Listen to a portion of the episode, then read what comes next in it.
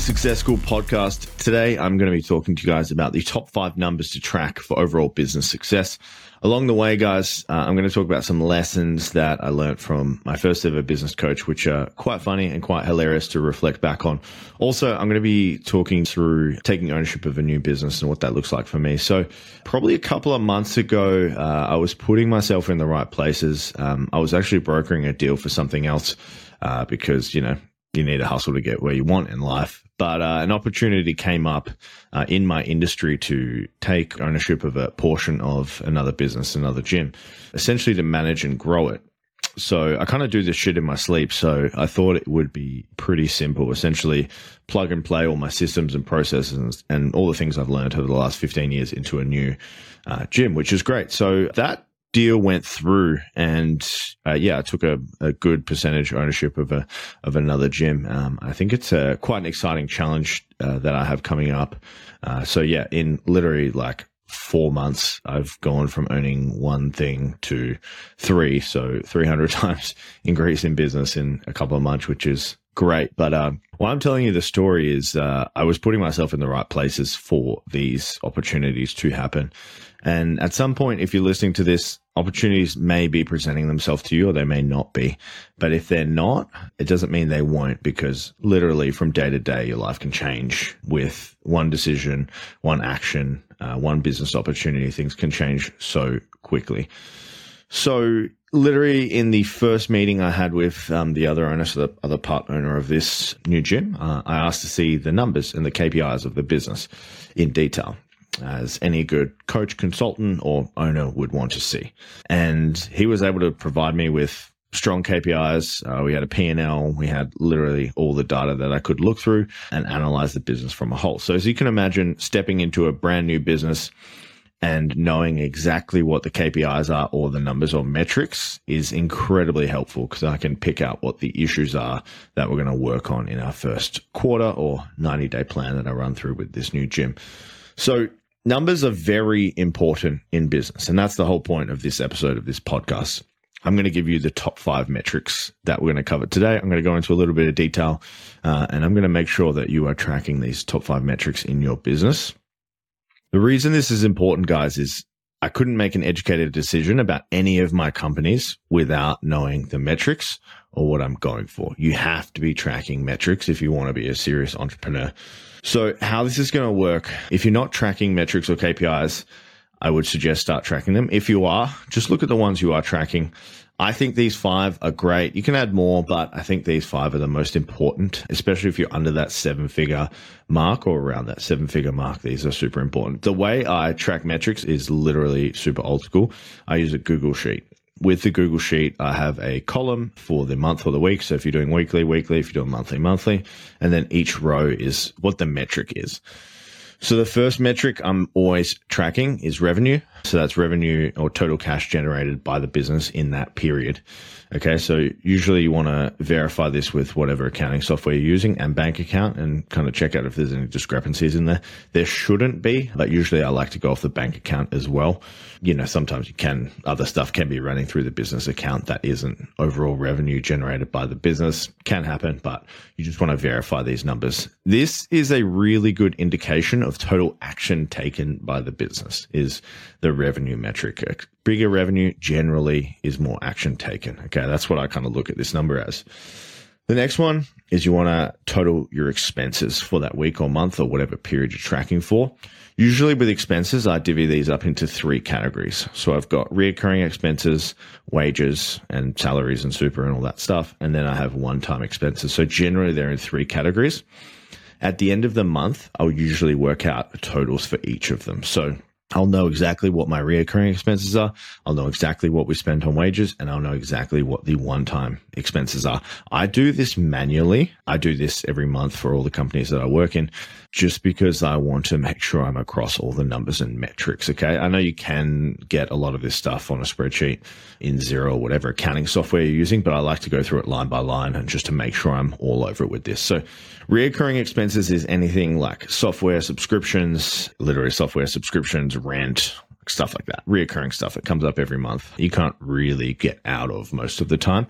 Wages and salaries pretty self-explanatory there, and then one-time expenses. Say you you know you've got an SEO consultant to help you with some SEO, or uh, you got a Facebook ads consultant. It's just a one-time fee. You'd pop that in that category. One-time fee is is usually pretty variable, but from the reoccurring expenses and the wages, you should be able to see what your consistent expense number will be from there. After that, the third metric we're tracking is profit, and that is how much is left over after all is said and done. So that will be expenses. So revenue minus expenses will equal your profit generally. So let's say you made 40 grand for the month and then your expenses were 30, your profit was 10. Okay. So that 10K would give you a 25% profit margin, which depending on the industry is pretty good. This is a true sign of business health is your profit.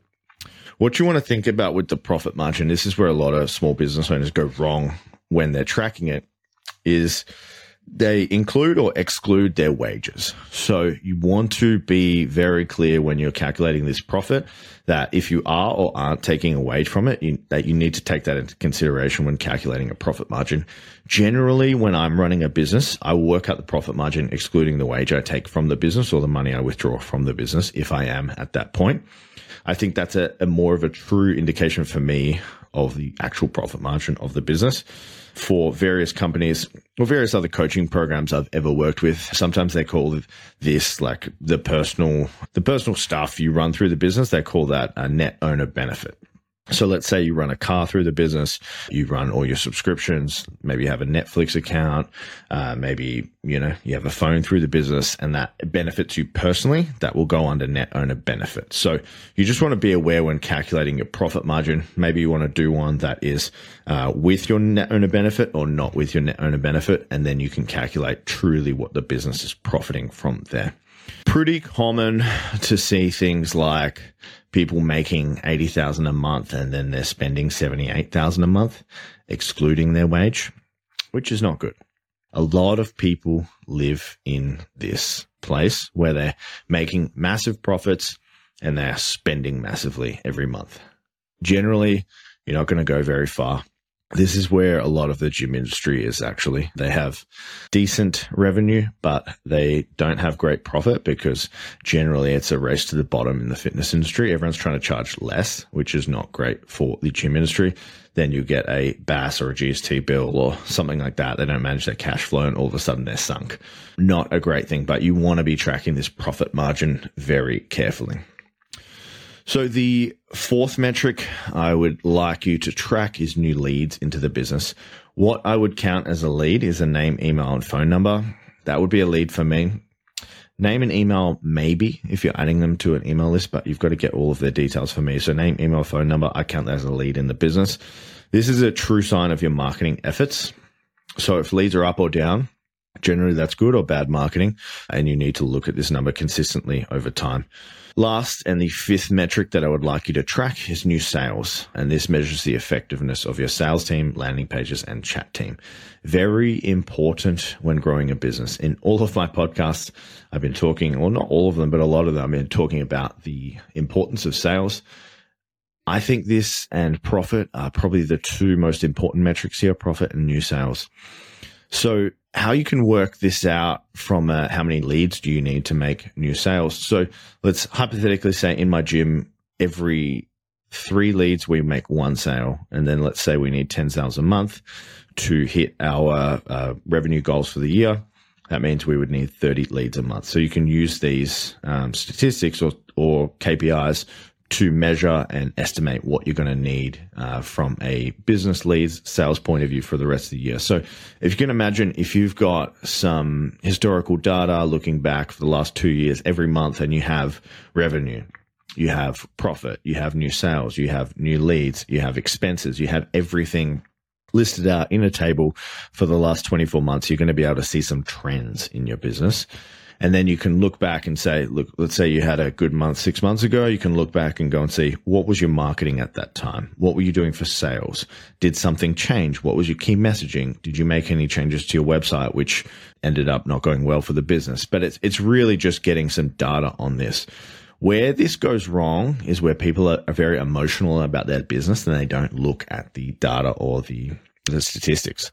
So I just want to go into a little bit of a story um, on this, and this is where this has gone wrong for me. So I think really good business practice is based on numbers, not feelings. I work with a lot of entrepreneurs and a lot of entrepreneurs use their feelings to guide their business decisions, which is bad. And I have done that before. So uh, I'm not one to sit on my high horse and say, don't be emotional about your business because I have been an emotional little bitch, I would say, about my business. So my first ever business coach asked me how many leads I was getting. And I was complaining that I had a leads problem, AKA not having enough leads to make enough sales in my business. I told him I was getting about 30 to 40 leads per month, which is actually quite a lot. When I actually checked and started tracking it, I was getting close to 60 to 80 leads a month. And I didn't even know it because I wasn't tracking. I wasn't using software. I was not getting, I was not using my KPIs. Literally, I wasn't doing anything. This was probably like seven, eight years ago now. I actually calculated that I'd made about five sales from the 60 to 80 leads. So if I was telling you on this podcast right now, I got 60 to 80 leads and I made five sales. Do I have a leads problem or a sales problem?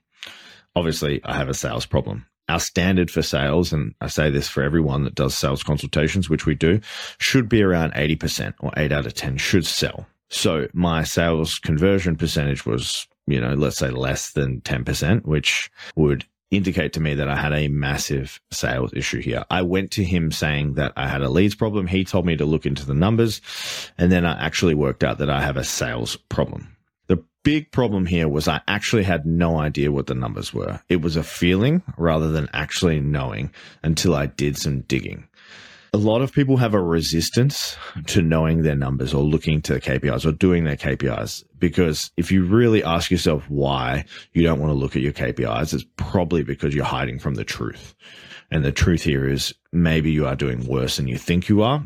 Maybe you're doing better than you think you are, but you're hiding from the truth either way. So generally my team does most of our KPIs. I do the financial ones in terms of revenue and profit but my team will do the rest of the KPIs. So sales, close rates, conversions, etc., all that type of stuff. Just so, uh, literally, I can't lie to myself either on this. So uh, I'm getting a report every Monday and it's telling me we got X leads, we got X sales. Here was our close percentage. Here's what was going right. Here's what was going wrong. And I cannot hide from the truth anymore. Every month on the first of every month, I go back for the previous month. I do our profit. I do our expenses. I do a P&L statement all the other statistics that I need to look at for the previous month to have a great business. So my final action items for you today is I want you to set up a spreadsheet. I want you to track these five things and look for trends at least every month. Uh, revenue, expenses, profit, new leads, new sales. So next week on the podcast, I actually do have something exciting coming up on the podcast. Uh, we have Grand Slam offers. So I'm going to be talking to you about how to make more offers, how to make more sales, and to make it easier to sell. Don't forget, guys, if you got anything from this episode, subscribe, follow, share with someone who would find this valuable, aka word of mouth is essential for the growth of this podcast. And don't forget to leave us a five star review. Thanks for checking out this episode. Audience exclusive.